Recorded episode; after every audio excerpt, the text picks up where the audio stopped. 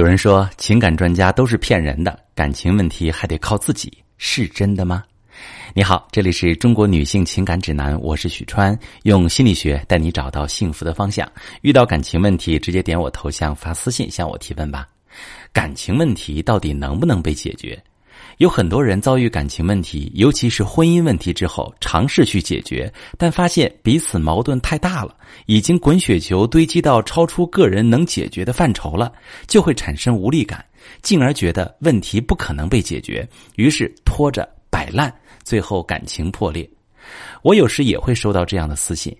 感情问题是自己的问题，自己想通了就解决了，不需要你们情感专家指导，搞心理的都是骗人的，人还是得靠自己，指望咨询别人解决情感问题不可能。每每收到这样的留言，都让我感觉很复杂。换位思考一下，这些朋友如果真的认为感情问题不重要，靠自己就能解决，就不需要专门留言给我来表达失望了。我觉得这些话语的背后，他们一定经历了对感情问题的失望和无助，他们觉得实在解决不了，太难受了，所以才把这些负面情绪投射到我身上。我觉得真正的心理学应该是告诉别人怎么能行，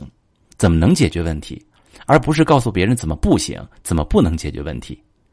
当我们一巴掌把一个人打死的时候，恰恰失去了了解一个人、看透一件事的机会。当我们觉得问题都是自己的问题，自己想通就能解决的时候，恰恰是一种非常消极的思考方式。你拒绝了专业的帮助，选择自己硬扛，但问题是，不正是因为你自己解决不了，感情才出问题的吗？所以对于这样抵触帮助的朋友，我觉得他们非常让人心疼。也许换个角度看看，换条路走走，我们可以过得更幸福。那么从专业的情感咨询角度来看，其实只要方法得当，感情问题大多数都能被解决。比如你和伴侣总是吵架，一件很小的事，你们沟通着解决着，就引发了战火，矛盾升级。核心其实是双方情绪管理能力太差了，以及沟通方式不当的问题。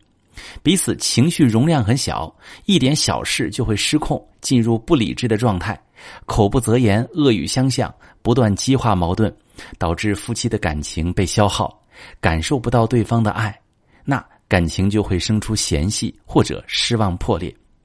而解决的办法是学会管理自己的情绪，建立矛盾调节的机制，懂得合理表达想法，并且培养伴侣正向表达的习惯，通过沟通达成一致，这样产生冲突时，双方就能真正去解决问题，而不是去重伤对方，就能有效避免争吵内耗，感情也会在沟通中升温。再比如，有的人在婚姻中总觉得伴侣不爱自己，感觉伴侣非常冷漠，经常忽视自己，不关心也不在意自己。其实是因为你们不懂得相互提供情感支持。你可能缺乏安全感，需要回应，而伴侣不懂得回应你，于是你感受不到爱，就会用指责、索要、命令、责怪的方式向对方表达自己的需求。可这时伴侣会感受到你在不停地索取爱，觉得你不能给到他情感支持，就更加不会回应你。但如果你能跟伴侣建立良好的情感连接，给他提供爱，塑造一个舒适的环境，让对方感受到你的爱，他也会给你反馈爱，给你回应，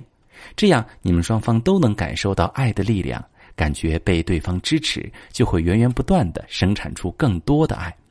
即达到爱出者爱返的理想状态。还有婚姻里最常见的出轨问题，出轨的本质是感情的逃离，它只是一个结果，并不是感情破裂的原因。